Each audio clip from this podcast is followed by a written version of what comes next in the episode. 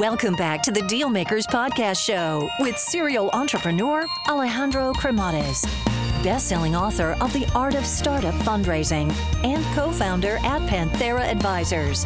In this podcast, we ask our guests about their successful acquisitions and financing rounds. Hey guys, so just a quick overview here on Panthera Advisors as I think it might be of value to you. So, Panthera Advisors exists in order to help founders that are in the process of raising capital or get their company acquired. I actually started the company out of incredible frustration because during my entrepreneurial journey, which involved building, financing, scaling, and exiting companies, I could not find a resource that was founder friendly and I could not get the type of support that I was seeking. So as a result, I made a ton of mistakes along the way. So if you're looking to raise capital, or you are looking to get your company acquired, or just need some sound financial planning, and you're looking to get the best possible outcome in the shortest period of time, feel free to learn more by visiting us at pantheraadvisors.com or just reach out directly and shoot me a note at alejandro at pantheraadvisors.com. Alrighty, hello everyone, and welcome to the Deal Maker Show. So uh, today, again, we have a founder, a founder that is going to teach us how to go from one industry to another one without really knowing much about it, and then also how to build, scale, finance, uh, taking companies public, you name it. So I guess without further ado, I'd like to welcome our guest today, Dan Cane. Welcome to the show today. Thank you, Alejandro. It's a pleasure to be here. So originally from south of Florida. So how was uh, life growing up there? Life in South Florida is not what people expect. I think people think of South Florida as retirees, vacation, you know, a, a mouse and, and uh, theme parks. Um, South Florida has everything you would imagine uh, it, it, should from a an academic perspective. I had a delightful childhood. You know, I had parents who were uh, very successful uh, business people. My father is a physician. My mother was a, a teacher. Um, so it's it's an idealistic childhood. The weather is perfect, but everything beyond that is is what you would expect uh, in a wonderful, normal upbringing environment.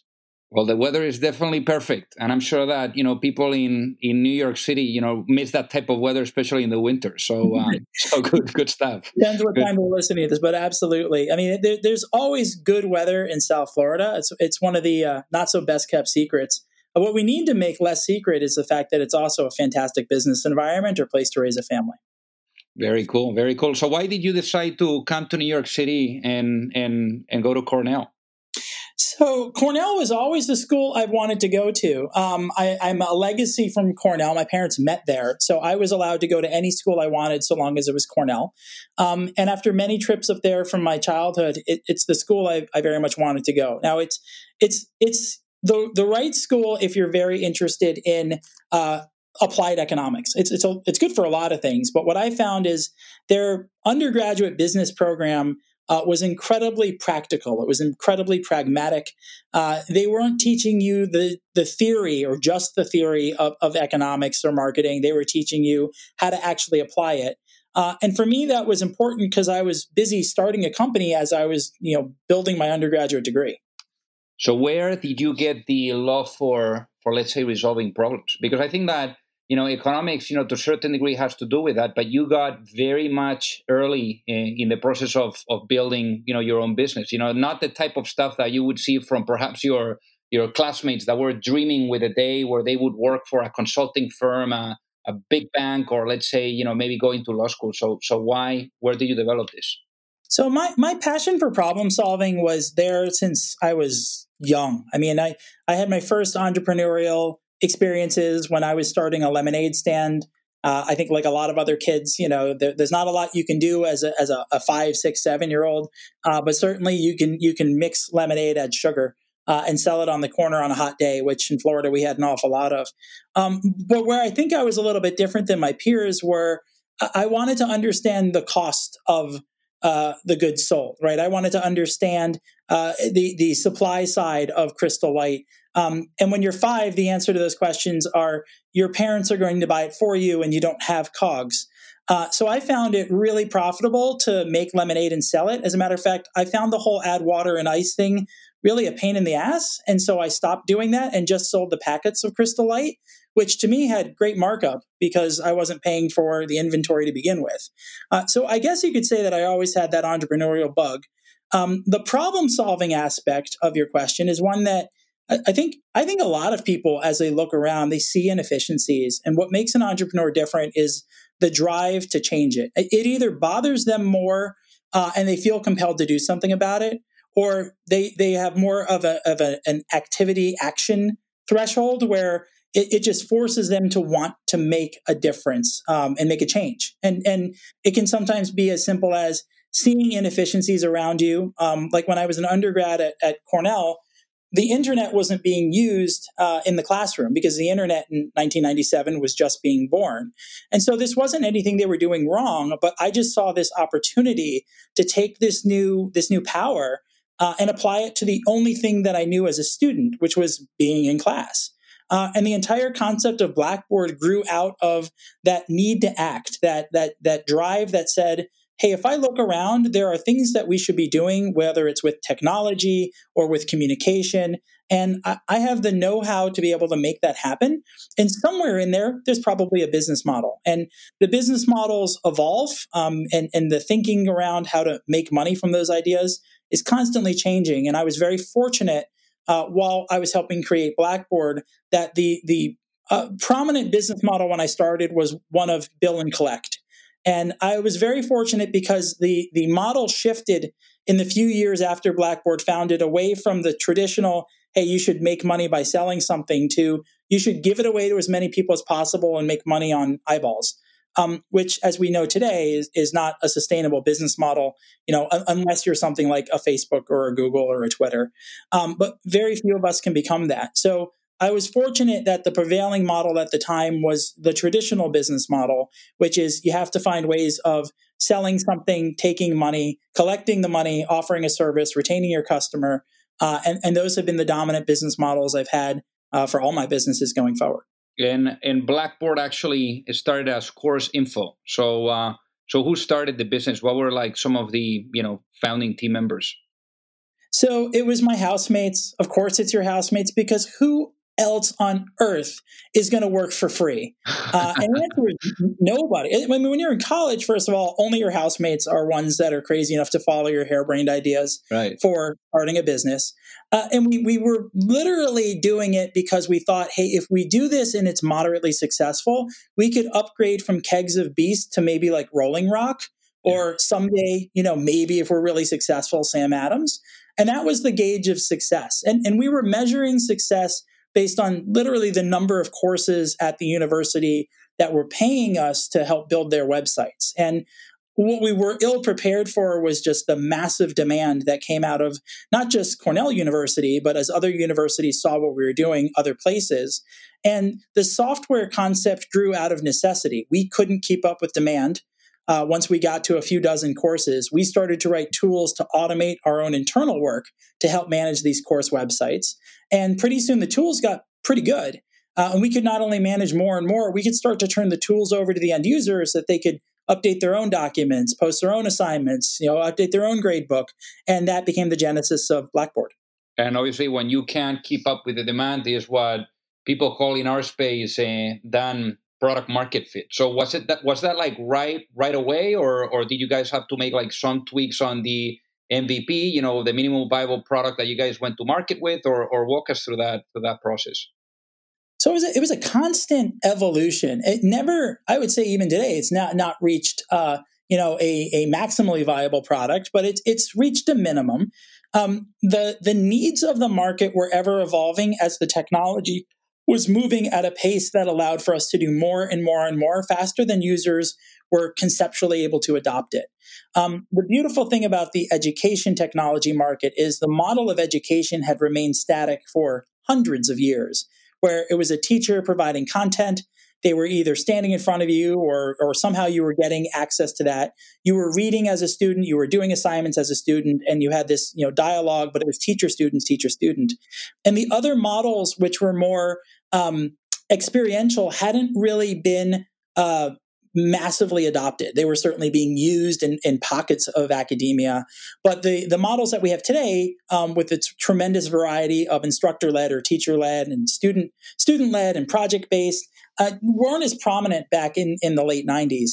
And so the, the product reached an MVP fairly quickly, but the definition of an MVP, the, the bar kept getting raised. And so what we found is um, what worked in one semester was suddenly woefully behind for the next as the demand increased and demand increased. And there was an absolute wonderful arms race going on between hundreds of companies, which then whittled down to dozens of companies, which whittled down to a handful of companies. And, and we see that pattern over and over and over again as new industries emerge. And so it was not unique uh, to us at Blackboard. We saw the same thing at Modernizing Medicine uh, in the healthcare space where we're, we're in a consolidation phase now. Uh, but when we were starting Blackboard, we did get to a, an MVP for one class pretty quickly. Uh, but then we found when we got to 10 classes, the MVP changed, 100 classes, it changed, different universities, it changed. And that's what kept it exciting was the, the ever need uh, of, of investment to be able to grow your technology, grow the service, grow the platform to meet the needs of a constantly evolving, changing marketplace. Got it. So the company, as as we discussed, it was started as Course Info uh, in in ninety around ninety seven, but in ninety eight, uh, Blackboard really became you know itself with a merger, uh, a merger that you guys did with with a company from K- KPMG. So why why did why did you guys do this?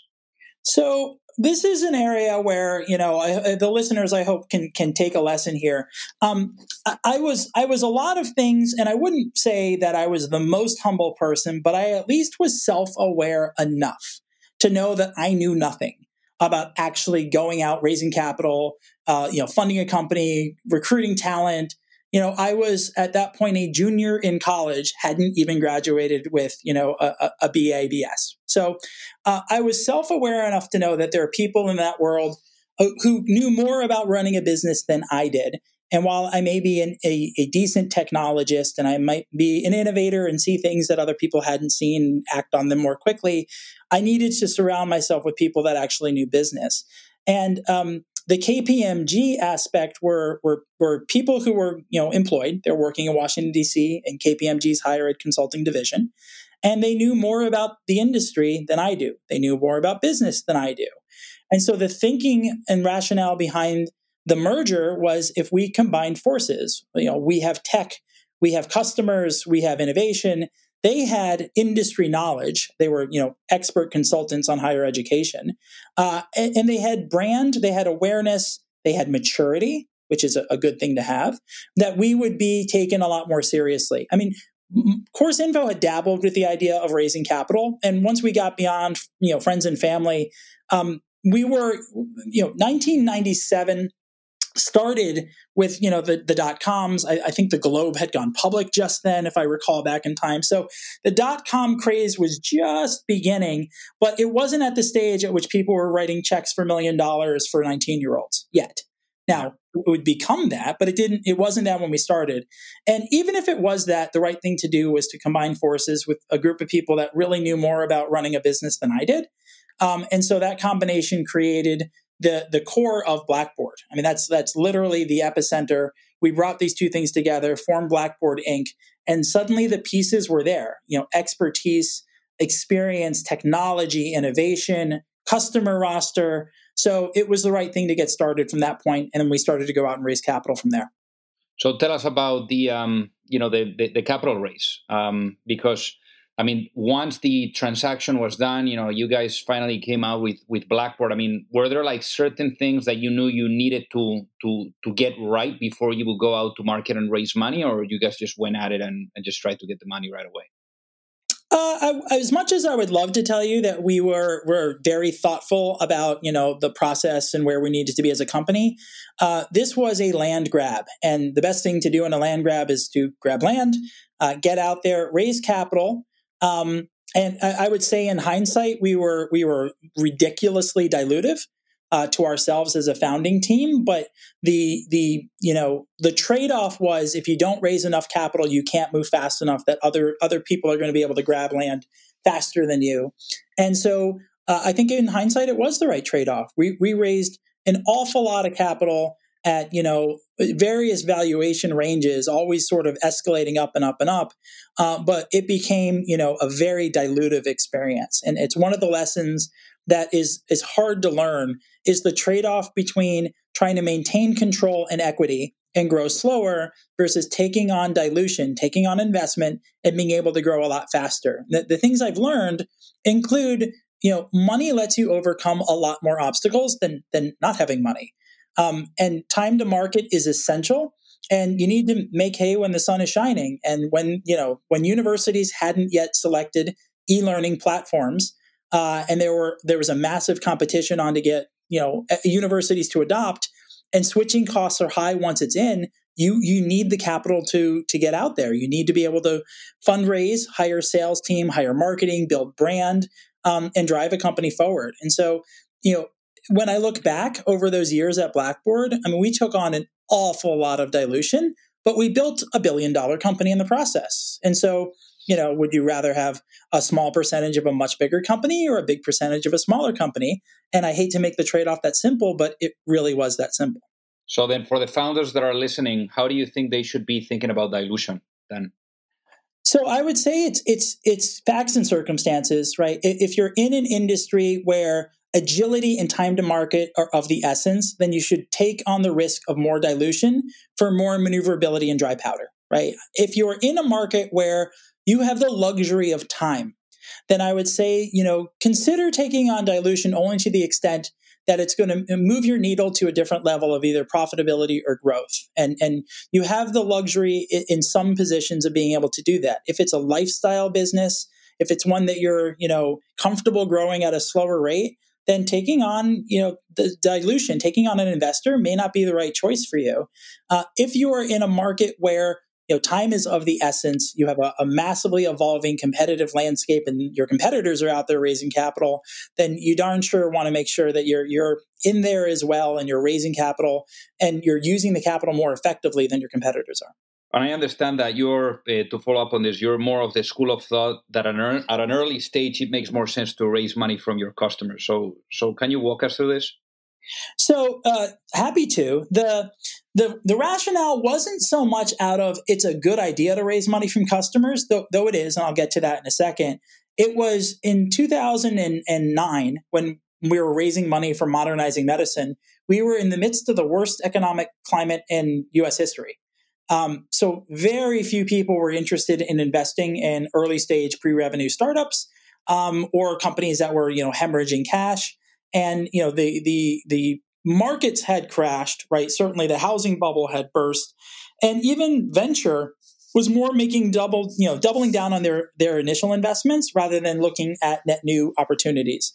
And so um, there there's a lot of of thinking about what's the right time to start a company. I actually really appreciate the ability to start companies when the market is bad because it means fewer people are starting companies at the same time, right? When everyone is rushing into an industry, uh, it's harder to differentiate. Um, I, I, I, might have been one of the only companies in 2009 trying to take you know ta- tackle healthcare IT uh, which takes millions and millions of dollars just to get your your MVP to market. And so um, there there was a little bit of insanity in our thinking, and and it was evident when we went to raise capital. Uh, even with a billion dollar exit of Blackboard under my belt, uh, I got an awful lot of yeses to the meeting, and I got an awful lot of "we'll call you backs" or "we'll wait and see" or "we're going to see how the market goes" when it came time to write a check. And after a few dozen of those, you know, the writing was on the wall that that traditional angels and venture capitalists were just not going to be interested in a, a, a, a startup, even if it had the right team and market and everything else about it was right. They just didn't have the appetite for it. Um, but it was interesting in the process of of building those those relationships with those investors. We had been um, building our software and we had accumulated a few dozen beta accounts. We weren't charging for the software yet, but of course, we're not out there fundraising on an idea. We're fundraising on that we're going to you know take the prototype and turn it into an actual product, and we're going to charge for it and build a real business.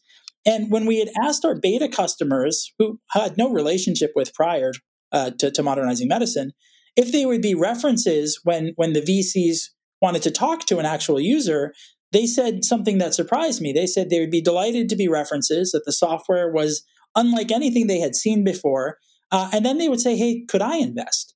And it, it was it was enlightening because I never really thought of our end users as a source of, of angel or early stage capital.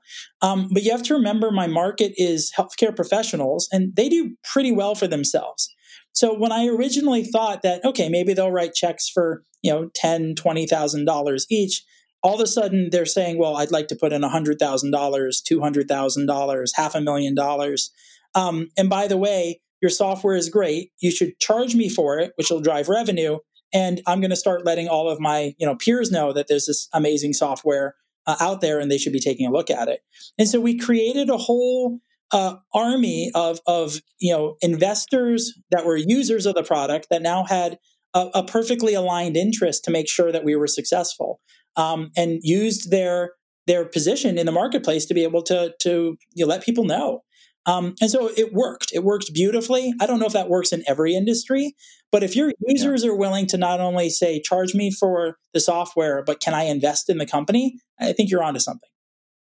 Very cool. Very cool. And we're going to go into into your next venture, your current one right now, modernizing medicine in just a, a little bit. But going back to um to Blackboard, what was the um, can you walk us through what because you you did raise um, quite a bit of money before the ipo and then also uh, during and after ipo but but i'd like to kind of like get a better understanding for myself and then also for the listeners what was that process of raising the capital like from financing milestone to financing milestone with with blackboard so Blackboard was, uh, as I said, a, a, lot of rounds of financing. You know, A, B, C, D, E, F. I can think we just kept going until we hit nine. I'm, I'm, actually not being flip. We we kept on taking rounds and rounds of capital. Um, it was it was a never ending um, merry-go-round of of pitching the company, raising capital, spending the capital, and while you're spending the capital, preparing the next round of financing and it was it was one where we did it in stages um, and i would love to again in hindsight it actually looked like it worked pretty well and that the, this was not you know t- today when i look at an uber as an example fantastic company hemorrhaging money billions of dollars um, with no sign of, of, of relief. At blackboard when we raised money each time we would elevate the growth rate of the company we would achieve a new level of, of stability um, and get to a place that was close to break even. So the run rate of the business would go from, you know, 6 million to 12 million to 25 million. And each time we'd raise capital, we'd be able to, to ratchet up uh, the size and scale of the company. But it wasn't built in a way that if the next round didn't appear, the company would be in jeopardy. So we were we were never forced to take on more capital because that's a position you never want to put your company in unless you really know what you're doing. And I'm, I'm not one of those people. Uh, but what you can do is is ratchet up the run rate of the business, ratchet up the spend and the revenue, and get to a new plateau of sustainability. And and that's that was the focus of Blackboard as we kept raising capital. And remember, I, I was not the CEO of Blackboard. Uh, I was the founder, co-founder. We, we talked about when we merged with the company out of KPMG, there became three co-founders of Blackboard.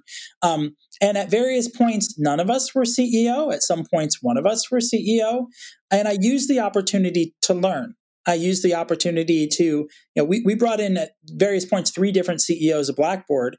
And I, I like to think that I learned by far more by watching them and experiencing with them, sitting with them in the boardroom, raising capital than I could have ever done it on my own because they had been successful in their previous careers and they taught me how to raise capital. They taught me how to take a company public. They taught me how to grow internationally. Um, they taught me about culture and they taught me about the importance of of you know uh, transparency in the companies and just things that aren't taught in school because they used to not be taught in school that you had to really experience firsthand. And so I, I, joke with my friends that while I never officially got an MBA, I have the most expensive MBA in history. It costs several hundred million dollars. Very cool. And there is a, there's this book from Jim Collins, Good to Great, where they actually you know perform some uh, research and they see you know like the performance on companies that have uh, founding CEOs versus companies that recruit CEOs. So did you guys like see any type of difference and and perhaps looking back, you know, like how how that impact, impacted the business? Yeah, I would say that that the the founders didn't leave the company, and I, I think that is important because that founding spirit is a large part of the innovation spirit that that need to change that need to drive something forward or transform an industry. And I, I don't like to think in terms of absolutes. Like there are ways and we're evidence of it that you can be a, a founder of a company uh, but bring in a ceo and and enjoy the ride um, which is exactly what i did at blackboard i mean it, it was it was an amazing adventure i learned a lot i learned enough that when I was ready to do it myself with modernizing medicine, I got to make entirely new mistakes, but I had already learned a lot of the mistakes not to make in the first rodeo. And so I think that there's there's definitely something uh, to be said about that. Now, I, I, disagree when people say like founders are good for one thing, you know, CEOs are, are a different position. The two are not mutually exclusive. I definitely think there's a different skill set between startup and scale up. And some entrepreneurs can transcend those boundaries, others get stuck. Um, and it's very painful to watch them try to apply a, a startup mentality to a scale up organization. Um, but they're they're not mutually exclusive. You you can be a founder and you can be good at startup and scale up. You can be a founder and good at startup. Obviously, you, you have to be good at, at, startup to do it. Otherwise, you didn't get anywhere. But you need to be mindful and more self aware. Are you the right person to help scale that company? Of course. And and what was the process of taking Blackboard public? What was that like? So the the process of the roadshow, uh, it was one where every entrepreneur sort of dreams of it. I know I, I, certainly had these these beautiful delusions of what it would be like in the private jets and the meetings and the, the opening day on the Nasdaq, um, and it was some of that. It was it was you know a private jet though on the second day you're realizing it's groundhog's day and you're doing the same thing with different people over and over and over. So it it gets a little anticlimactic but it's still an adventure. It's still fun uh, the day you actually go public and trade is unlike anything i mean there aren't, there aren't words i can use to describe the excitement um, but I would say also that at the end of the day, it was it was anticlimactic. I mean, it was a beautiful experience. I would do it all over again. Uh, and then I got home and I'm like, tomorrow is another day. Tomorrow we've got to work at it. And now we're publicly traded and the whole world can see how we're valued. And so it, it was a, a, a, anticlimactic experience at the end of the day. During the experience, it was magnificent, uh, and you realize only after you've done it that it's it's a financial exit for some people, but not for you that for you, it's just another chapter. It's just another stage in the journey. Um, being publicly traded gives you tremendous benefits for public currency to go out and do M and A. Um, it, it's it's you know it's a lot of visibility, and there's an awful lot of quarterly accountability. Uh, we went public before Sarbanes Oxley. Obviously, it's a different world now. Um, I think that the world has changed, and it's harder to be a public company than ever before. I think that private equity has billions and billions of dollars uh, in their war chest and are dying to deploy that into great companies. So the need to go public is different um, today than it was when Blackboard went public. There, there was there was no way at the time we wanted to raise about 130 million. Uh, there was no easy way to do that as, as, a privately held company back then, as a, as a tech company that was growing fast but losing money. Like that, that's just not a profile back then that private equity was very interested in. So I, I would say that today entrepreneurs have it um, different in that there's more opportunities. You, you can go public if you choose to, you can stay private much longer. You've got uh, a world of private equity, some that value uh, growth, some that value EBITDA. Uh, some that are looking for the rule of 40 or, or, now the rule of 50 and trying to figure out the right balance between growth and EBITDA. But th- there are options out there for just about every business uh, that's looking to raise capital. So Blackboard ended up being acquired uh, actually by a private equity firm. Since uh, you were talking about private equity firms uh, just now, so so how was that process like? So, uh, a company called Providence Equity, a large, uh, very well respected private equity fund, uh, acquired Blackboard. And I mean, the actual process of being taken private also anticlimactic. You expect sort of I don't know what I expected, but it wasn't. I mean, nothing changed, right? Suddenly you're delisted and you're owned by a, a private equity fund, and they own the equity of the company. Um, what what did change was, you know, th- their thesis in what to do uh, didn't mirror my own personal opportunities for for what I thought Blackboard uh, could become, and their thesis was around you know continuing to innovate and grow the company but they were more interested in looking at the profitability profile. So the levers were, were set in a different configuration. Um, and to me that was sort of the writing on the wall that the days of of large R&D budgets and innovation and transformation were going to be slowed down. Um, and so I, I, didn't wait very long after that that process to leave Blackboard um, and come to Florida, where I had no idea what I was going to do. Um, and I thought for a very brief period of time, a brief period of time, that I was going to you know, find something smaller. Maybe I would teach, maybe I'd coach, maybe I'd mentor. I didn't know. Um, and after two weeks of moping around the house, um, trying to be, you know, a, a, great dad, great husband, you know, helpful as possible. Uh, my wife and kids said, "You need to go get a job. You're driving us crazy." Um, they, they, they did stipulate. So this is the, the great true story of how I found founded modernizing medicine. They stipulated that I had turned 30 and I hadn't seen a doctor, which was true, and that I needed to get a health check. I just needed a checkup, and then I could go start whatever company I wanted to start. And I thought that was a very reasonable negotiation. Uh, made an appointment with a primary care physician uh, who, and I think I mentioned earlier in the podcast, my father is a physician. So this primary care physician uh, knew my father and wanted to make sure they were thorough.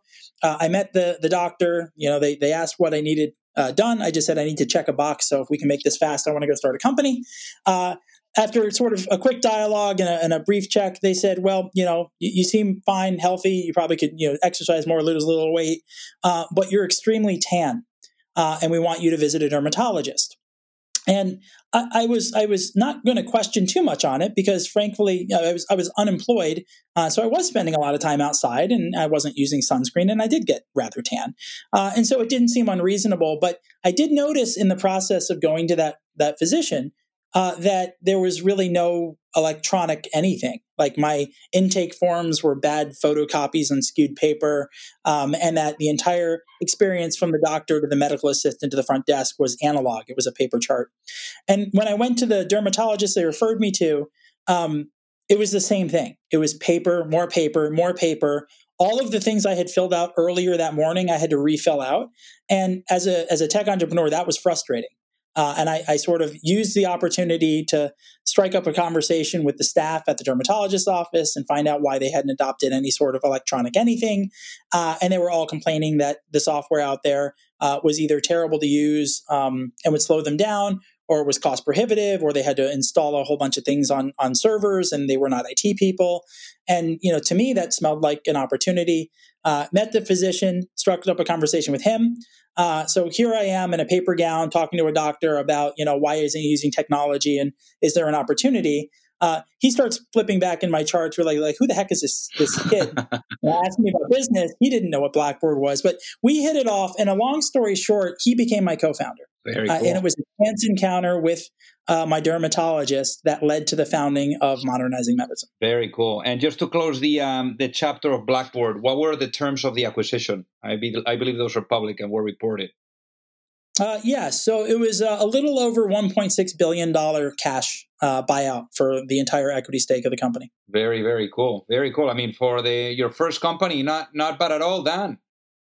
Well, the lemonade stand was the first. It, it didn't quite exit the same, same, level, but yeah, not too shabby. Uh, yeah. You know, a couple hundred million of venture IPO and an eventual exit for a billion six. Um, was was definitely a journey. Uh, it was delightful. It was it was the, the people along the way. Obviously, I'm still very close with my housemates. They've all gone off and started other companies.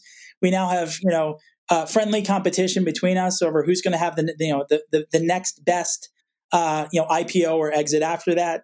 Um, and and all of them are doing really exciting things in industries that frankly none of us knew anything about when we were going to college together. So it's it's exciting and it's more proof that the experience and exposure to the industry is not necessarily the most important thing. It's that drive for innovation and change and learning the, the mechanics of how to build and scale a company, uh, which really differentiate great entrepreneurs. Of course. So let's talk about modernizing medicine. So I know that choosing the right co-founder is super important. So why did you really know? Why, why did you, how, what made you to believe that, let's say, your co-founder here was the right one? So choosing a co-founder is, is probably the single most important thing that a founder does. Um, and I do not understand how entrepreneurs can go at it alone. Uh, it's it's so hard. It's so much of an emotional toil uh, that not having anyone to share it with. I mean, the burden is just unbelievably great. And I can't speak from experience because I've never gone at it myself. At Blackboard, there were three co founders. At ModMed, I have a co founder. And I couldn't imagine a journey in which it was just you in a room with no one to share it with. Like it's just, you know, the highs wouldn't be as high and the lows would be unbearable. Um, how I knew Michael was the right one was his his his unbelievable attention to what the industry needs. He he can serve as a human proxy for an industry. And you know, obviously he needs to check it and validate, you know, with others, but his intuition when it comes to healthcare is is unparalleled. And it was again, I'm a little bit aware of my own deficiencies, and I knew that I knew nothing about healthcare. I don't know about the business of healthcare. I don't know the medicine of healthcare. I didn't know the reimbursement of healthcare. Like I just didn't know how it worked. And so um, I wasn't brazen enough to think I could do it myself.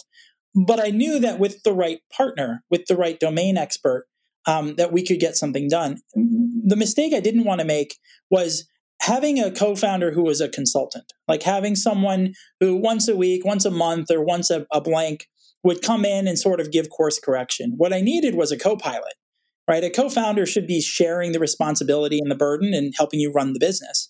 Uh, and that's what I got in, in Michael. Um, and and he is, you know, he's an unbelievable. It's been ten years now.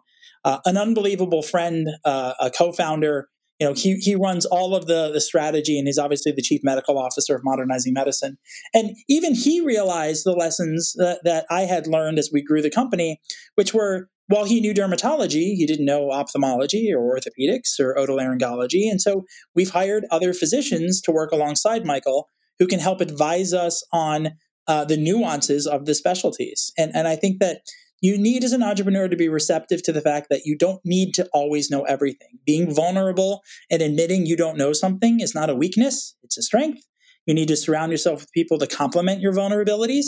And you need to make sure, I mean, you're you, you need to make sure you get to the right answer rather than make up an answer and look like you know what you're doing. So here, you know, something interesting, you know, and and just following up here on on Michael, your your co-founder, Michael Sherling, he actually studied in Yale and then also Harvard, and then he was uh, a dermatologist for for 11 years before joining, you know, this this journey with you. How the hell did you convince someone with that level of um, stability to really, you know, take the leap of faith, leave everything behind, and, and join you in something like this? Dan.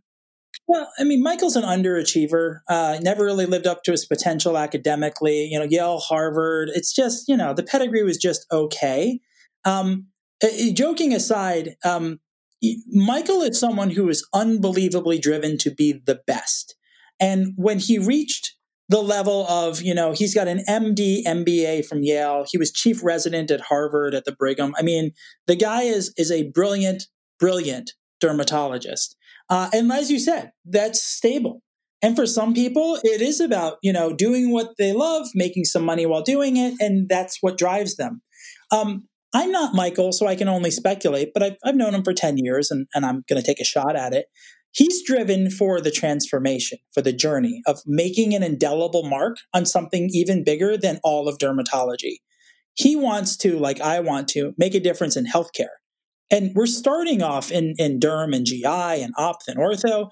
But the point of modernizing medicine is to do our namesake. It's to leave an indelible mark on healthcare that's made a difference. And, and I got to do that in education. And Blackboard, I firmly believe, made a huge mark on the educational technology landscape.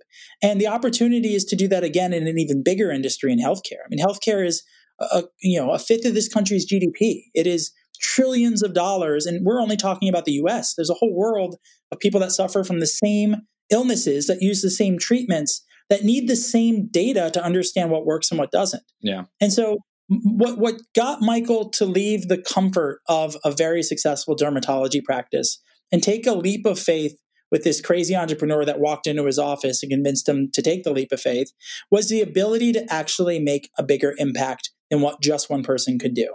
I mean, there are 800 of us at Modernizing Medicine, and we need more. Like the, the impact we're making is tremendous, but there's so much more work to do.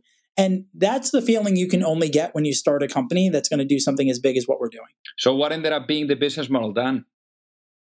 So the business model of ModMed is is the same traditional model I will always fall back on: bill and collect. We sell a monthly subscription to physicians for their practices to manage their medical health records and their practice management, their you know pathology, their telemedicine.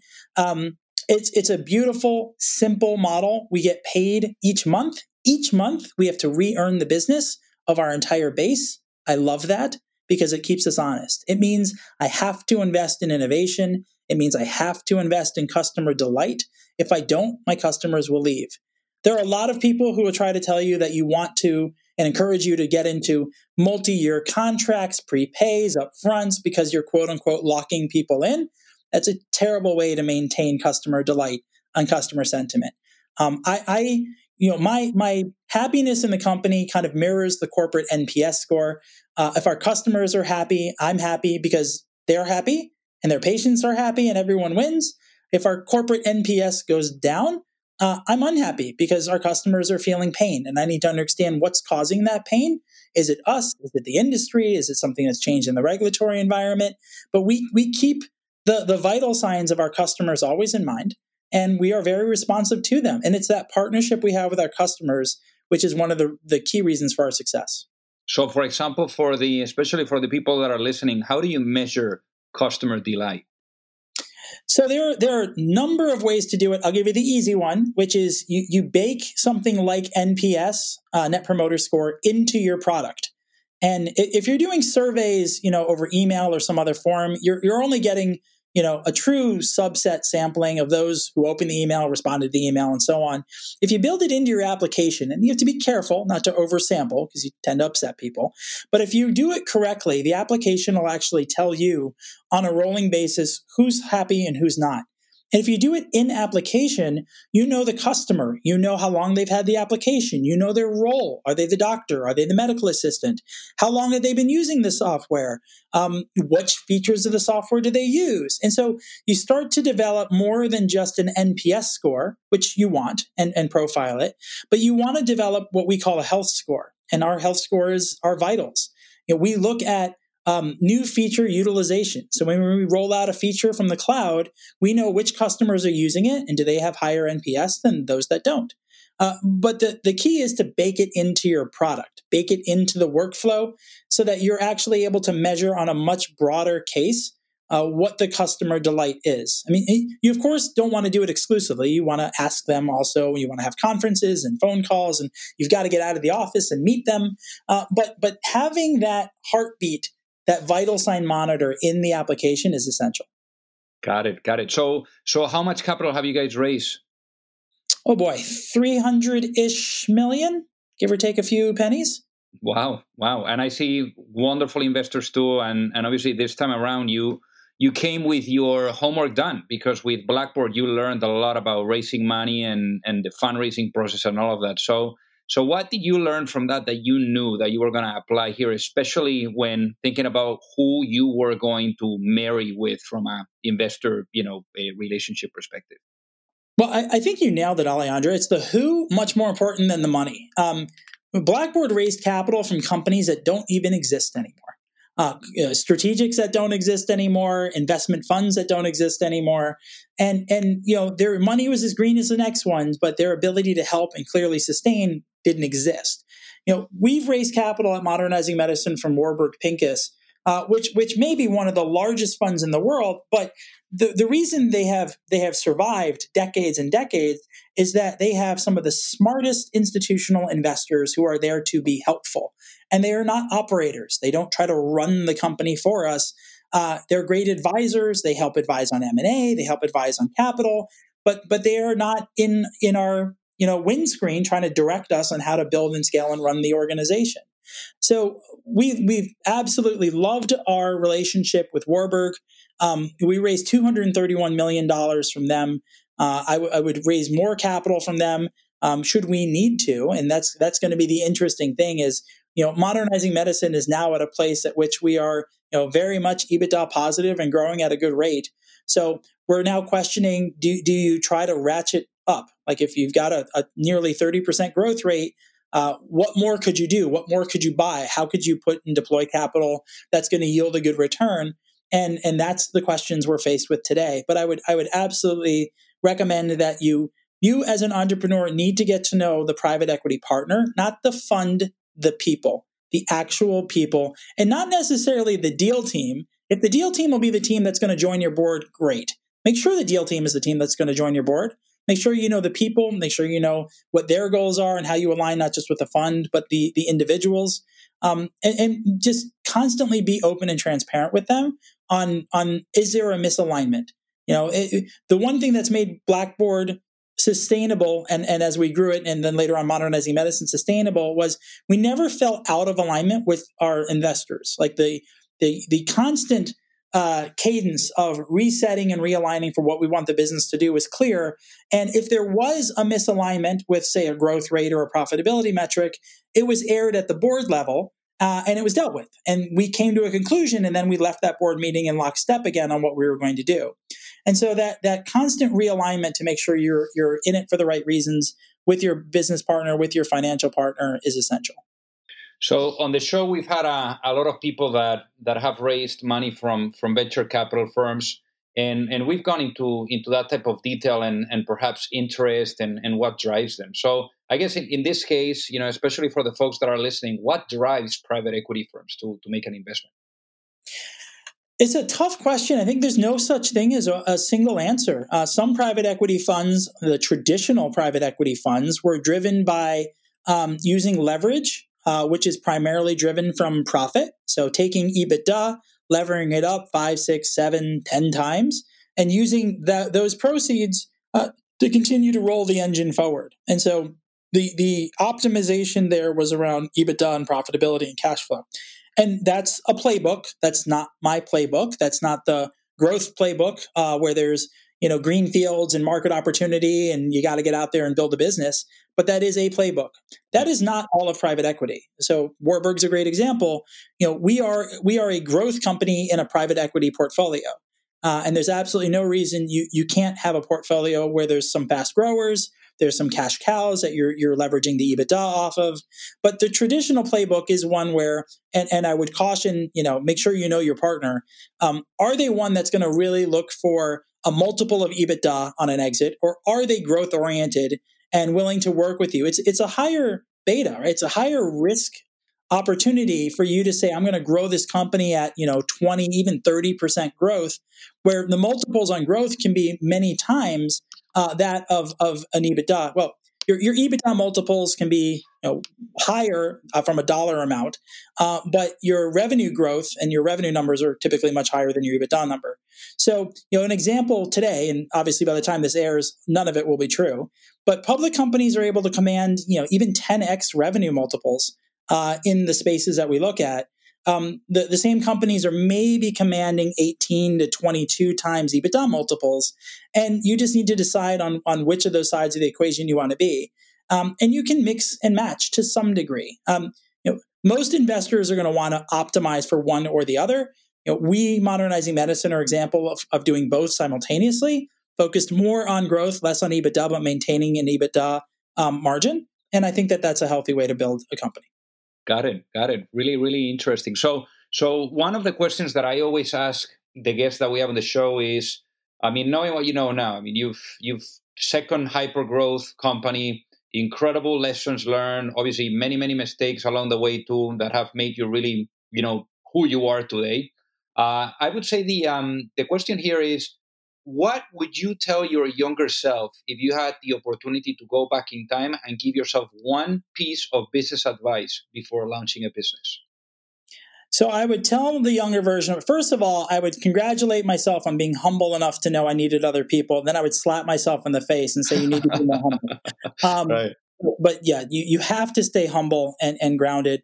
Um, the I don't want to say any entrepreneur. I, I was chasing an exit as a 21 year old. I wanted to go public. I wanted to be wealthy. Like I was absolutely doing it for the wrong reasons. Now my heart was in it for the right reason. I wanted to fix education. It was a noble cause.